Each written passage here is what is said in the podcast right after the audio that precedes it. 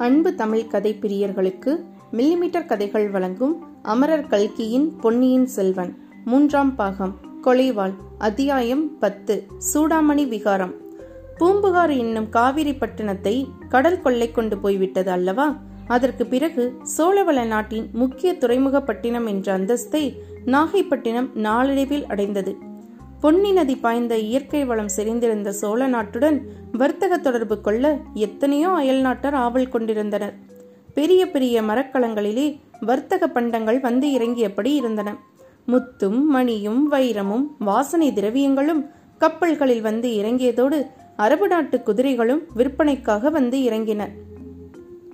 ஸ்ரீ சுந்தரமூர்த்தி நாயனாரின் காலத்தில் நாகைப்பட்டினம் சிறந்த மணிமாட நகரமாய் இருந்தது. அந்த நகரத்தை கண்ட நம்பி ஆரூரார் காண்பினிய மணிமாடம் நிறைந்த நெடுவீதி கடல் நாகை காரோணம் மேவி இருந்தீரே என்று வர்ணித்தார்.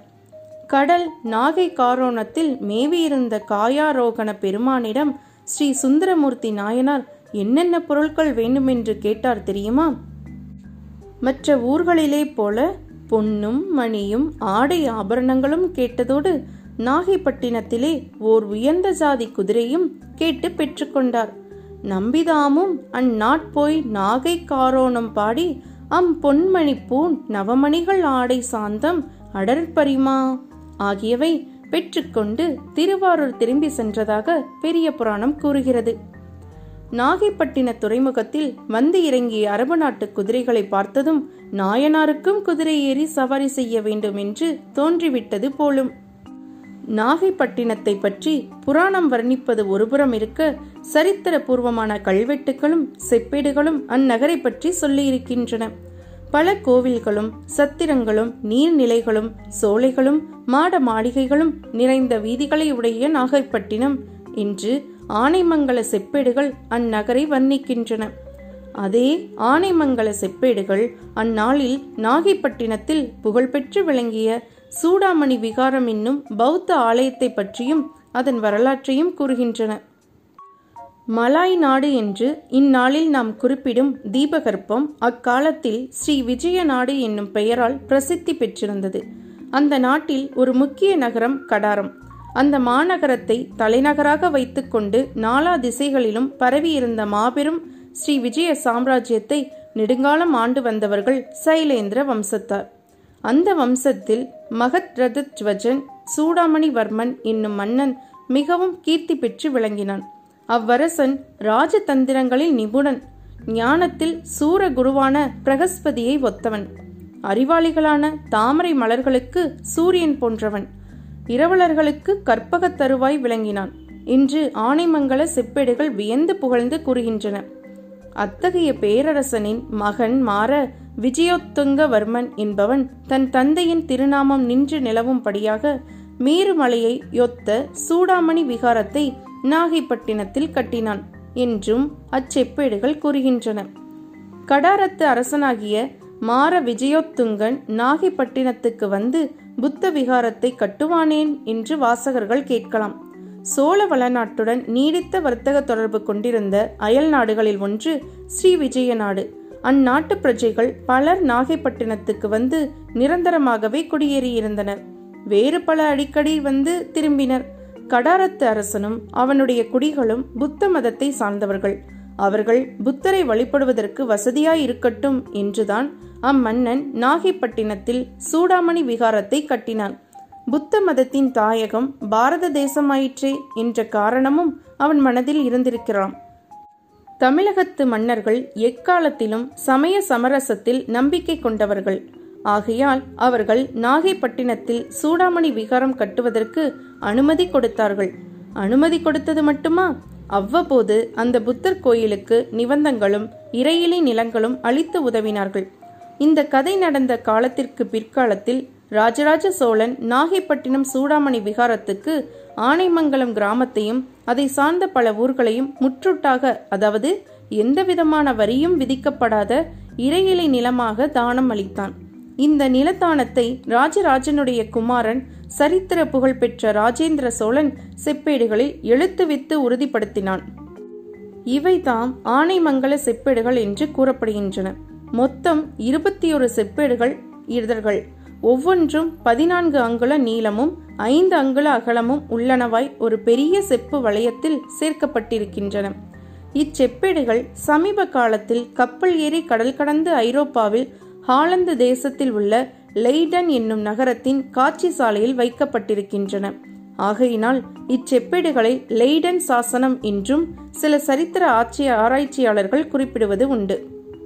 விஜயாலய சோழரின் காலத்திலிருந்து சோழ மன்னர்கள் சிவபக்தியில் திளைத்திருந்தவர்களாயிருந்தனர். ஆதித்த சோழரும் பராந்தக சோழரும் கண்டராதித்தரும் சைவ பற்று மிக்கவர்கள் பற்பல சிவாலய திருப்பணிகள் செய்வித்தார்கள். எனினும் அவர்கள் பிற மதங்களை துவேஷிக்கவில்லை. தங்கள் ராஜ்யத்தில் வாழும் பிரஜைகள் எந்தெந்த மதத்தை சேர்ந்தவர்களாயினும் அவர்களையும் அவர்களுடைய மதங்களையும் நடுநிலைமை தவறாமல் பராமரித்தார்கள். சுந்தர சோழ சக்கரவர்த்தி தமது முன்னோர்களை காட்டிலும் சில படிகள் முன் சென்றார். புத்த பள்ளிகளுக்கு விசேஷ சலுகைகள் அளித்தார். இதனால் சோழ சாம்ராஜ்யத்தில் அச்சமயம் வாழ்ந்திருந்த பௌத்தர்கள் அனைவரும் மிக்க உற்சாகம் கொண்டிருந்தார்கள். இலங்கையில் அருள்மொழிவர்மர் இடிந்து போன புத்த விகாரங்களை புதுப்பிக்கும்படி ஏற்பாடு செய்தது அவர்களுடைய உற்சாகத்தை மேலும் அதிகமாக்கி இருந்தது அப்படியெல்லாம் இருக்க இன்று அந்த பெயர் பெற்ற சூடாமணி விகாரத்தில் நேர்ந்த குழப்பத்துக்கு காரணம் என்ன? பிக்ஷுக்கள் நிலை கொள்ளாமல் அங்கும் இங்கும் பரபரப்பாக ஏன் ஓடிக்கொண்டிருக்கிறார்கள்? சூடாமணி விகாரத்தின் வாசற்புறத்தில் என்ன அவ்வளவு இறைச்சலும் கூச்சலும்? நல்லது நாமும் சேந்த நமுதனை பின்பற்றி சென்று பார்ப்போம். சேந்த நமுதனும் மற்ற இருவரும் கால்வாயின் வழியாக படகை செலுத்திக் கொண்டு சூடாமணி விகாரத்தின் உட்பகுதிக்கே வந்துவிட்டதாக சொன்னோம். அங்கே ஒருவரையும் காணாமையால் சேந்தன் அமுதன் தட்டு தடுமாறி வழி தேடிக்கொண்டு விகாரத்தின் வாசற் பக்கம் போய் சேர்ந்தான். அங்கேதான் பொதுமக்கள் வந்து வழிபடுவதற்குரிய புத்தர் பெருமானின் சைத்தியம் என்னும் கோயில் இருந்தது. பக்தர்கள் பலர் அந்த காலை நேரத்தில் தாமரை மலர்களும் செண்பக பூக்களும் மற்ற பூஜை திரவியங்களும் நிறைந்த தட்டுக்களை ஏந்தி கொண்டு வந்திருந்தார்கள். ஆனால் வந்த காரியத்தை அவர்கள் மறந்துவிட்டதாக தோன்றியது. சைத்தியத்தில் ஏறுவதற்குரிய படிகளில் புத்த பிக்ஷுக்கள் நின்று கொண்டிருந்தார்கள். அவர்களை நோக்கி கீழே நின்றவன் ஒருவன் ஏதோ சொல்லிக் கொண்டிருப்பதை சேந்தன் அமுதன் கண்டான். பிக்ஷுக்கள் சிறுவருடைய கண்களில் கண்ணீர் ததுமி நிற்பதையும் பார்த்தான். கீழே நின்ற பக்தர்களில் பலர் வழக்கப்படி சாது சாது என்று கோஷிப்பதற்கு பதிலாக ஆஹா அடடா ஐயோ என்று அங்காளாய்த்து கொண்டிருப்பதையும் கவனித்தான். அருகில் நெருங்கி சென்று சிறிது நேரம் கேட்ட பின்னர் விஷயம் இன்னதென்று தெரிந்தது. பிக்ஷுக்களிடம் பேசிக் கொண்டிருந்தவன் பார்த்திபேந்திரனுடைய கப்பலிலே இருந்த மாலுமிகளில் ஒருவன்.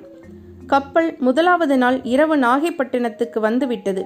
மாலுமிகள் கரையில் இறங்கியதுமே இளவரசரை கடல் கொண்டு விட்டது என்ற செய்தியை சிலரிடம் சொல்ல அது நகரமெல்லாம் பரவிவிட்டது.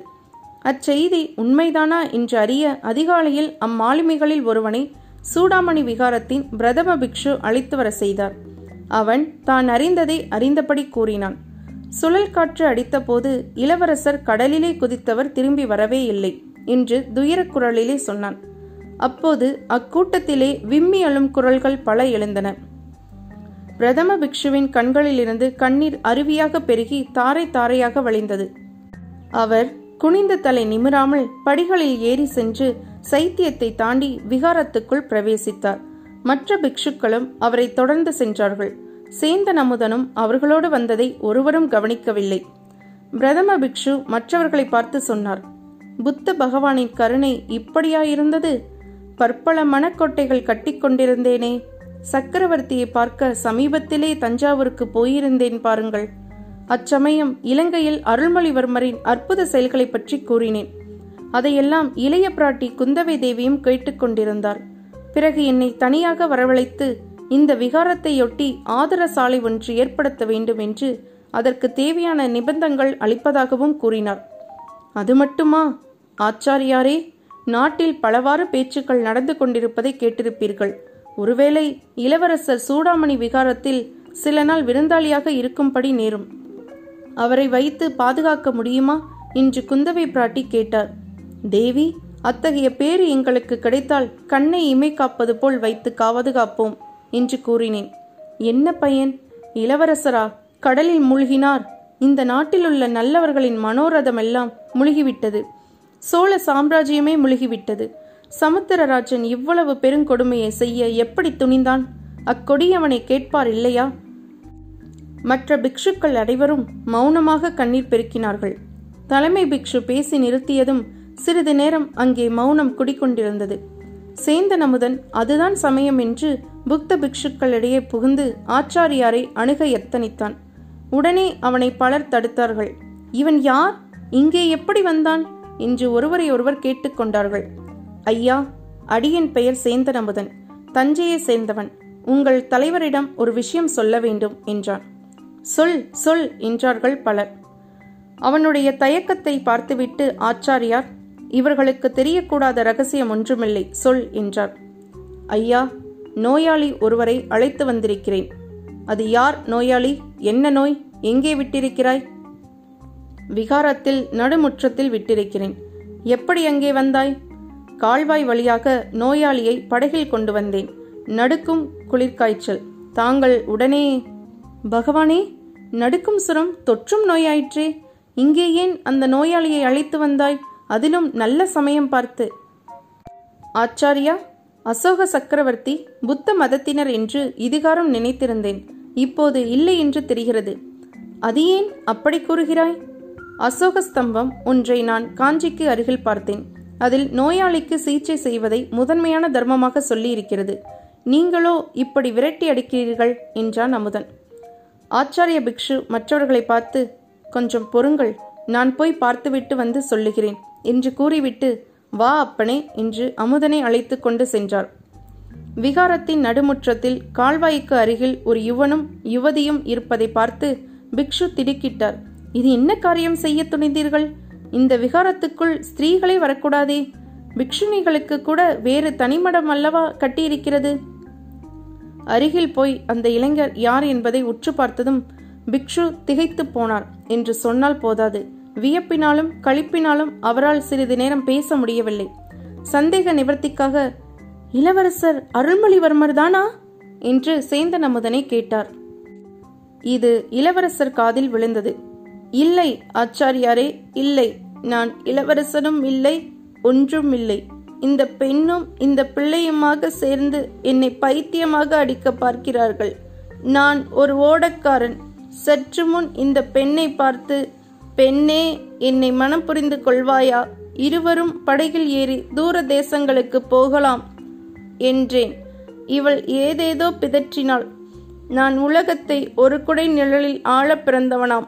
ஏழை வளைஞர் குல பெண்ணாகிய இவள் என்னை மணந்து கொள்ள மாட்டாளாம். நான் சுகமாயிருந்தால் இவளுக்கு போதுமாம். வருங்காலத்தில் என்னுடைய மகத்தான வெற்றிகளை கேட்டு இவள் மகிழப் போகிறாளாம். எப்படி இருக்கிறது கதை? உண்மையில் எனக்கு சித்த பிரம்மையா இவளுக்கா? சேந்தன் அமுதன் ஆச்சாரிய பிக்ஷுவின் காதோடு ஏதோ கூறினான். அதற்கு முன்னாலேயே இளவரசர் சுரவேகத்தினால் நினைவிழந்த நிலையில் பேசுகிறார் என்பதை பிக்ஷு உணர்ந்திருந்தார். குந்தவை தேவி தம்மிடம் இளவரசருக்கு அடைக்கலம் தரும்படி கேட்டிருந்ததும் அவருக்கு நினைவு வந்தது. மற்ற பிக்ஷுக்களை பார்த்து அவர் இந்த பிள்ளைக்கு விரு சுரந்தான் வந்திருக்கிறது. இவனை வெளியில் அனுப்பினால் இன்னும் ஆயிரக்கணக்கானவர்களுக்கு வந்துவிடும். இலங்கையில் எத்தனையோ ஆயிரம் பேர் சுரத்தினால் இறந்து போனார்கள். ஆகையால் இந்த இளைஞனை என் அறைக்கு அழைத்து போய் நானே பணிவிடையும் செய்யப் போகிறேன். இடையில் சுர வேகத்தினால் இவன் ஏதாவது பிதற்றினால் அதை நீங்கள் பொருட்படுத்த வேண்டாம் என்றார். உடனே தலைமை பிக்ஷு இளவரசர் அருகிலே நெருங்கி ஒரு கையினால் அவரை அணைத்து தூக்கினார். சேந்தன் அமுதன் இன்னொரு பக்கத்தில் இளவரசரை பிடித்துக்கொண்டு உதவினான். எல்லாரும் படிகளில் ஏறி சென்றார்கள். இதோ இன்னும் சில வினாடி நேரத்தில் படிகட்டு முழுவதும் ஏறிவிடுவார்கள். கதவை திறந்து கொண்டு உள்ளே பிரவேசிப்பார்கள். பிறகு கதவு சாத்தியாகிவிடும். சாத்தினால் சாத்தியதுதான். அப்புறம் அவரை பார்க்க முடியாது. பூங்குழலி எதிர்பார்த்தபடியே நடந்தது. மாடிப்படி ஏறியதும் கதவு திறந்தது. சேந்தன் அமுதனை மட்டும் வெளியில் நிறுத்தி தலைமை பிக்ஷு ஏதோ கூறினார். பிறகு திறந்த கதவு வழியாக எல்லாரும் பிரவேசித்தார்கள். கதவு படார் என்று சாத்திக் கொண்டது. அது பூங்குழலியின் இதயமாகிய கதவையே அடைப்பது போல் இருந்தது. இனி இந்த பிறவியில் இளவரசரை பார்க்கலாம் என்ற நிச்சயமில்லை. அடுத்த ஜன்மத்திலாவது அத்தகைய பாக்கிய தனத்துக்கு கிடைக்குமா? இவ்வாறு எண்ணமிட்டு கொண்டே இளவரசர் மறைவதை பார்த்து கொண்டு நின்றாள் பூங்குழலி. இத்துடன் அத்தியாயம் பத்து முடிவுற்றது. மீண்டும் அத்தியாயம் பதினொன்றில் சந்திப்போம். இந்த பதிவு உங்களுக்கு பிடிச்சிருந்ததுன்னா லைக் பண்ணுங்க கமெண்ட் பண்ணுங்க ஷேர் பண்ணுங்கள் மறக்காம நம்ம மில்லிமீட்டர் கதைகள் சேனலை சப்ஸ்கிரைப் பண்ணுங்க. நன்றி.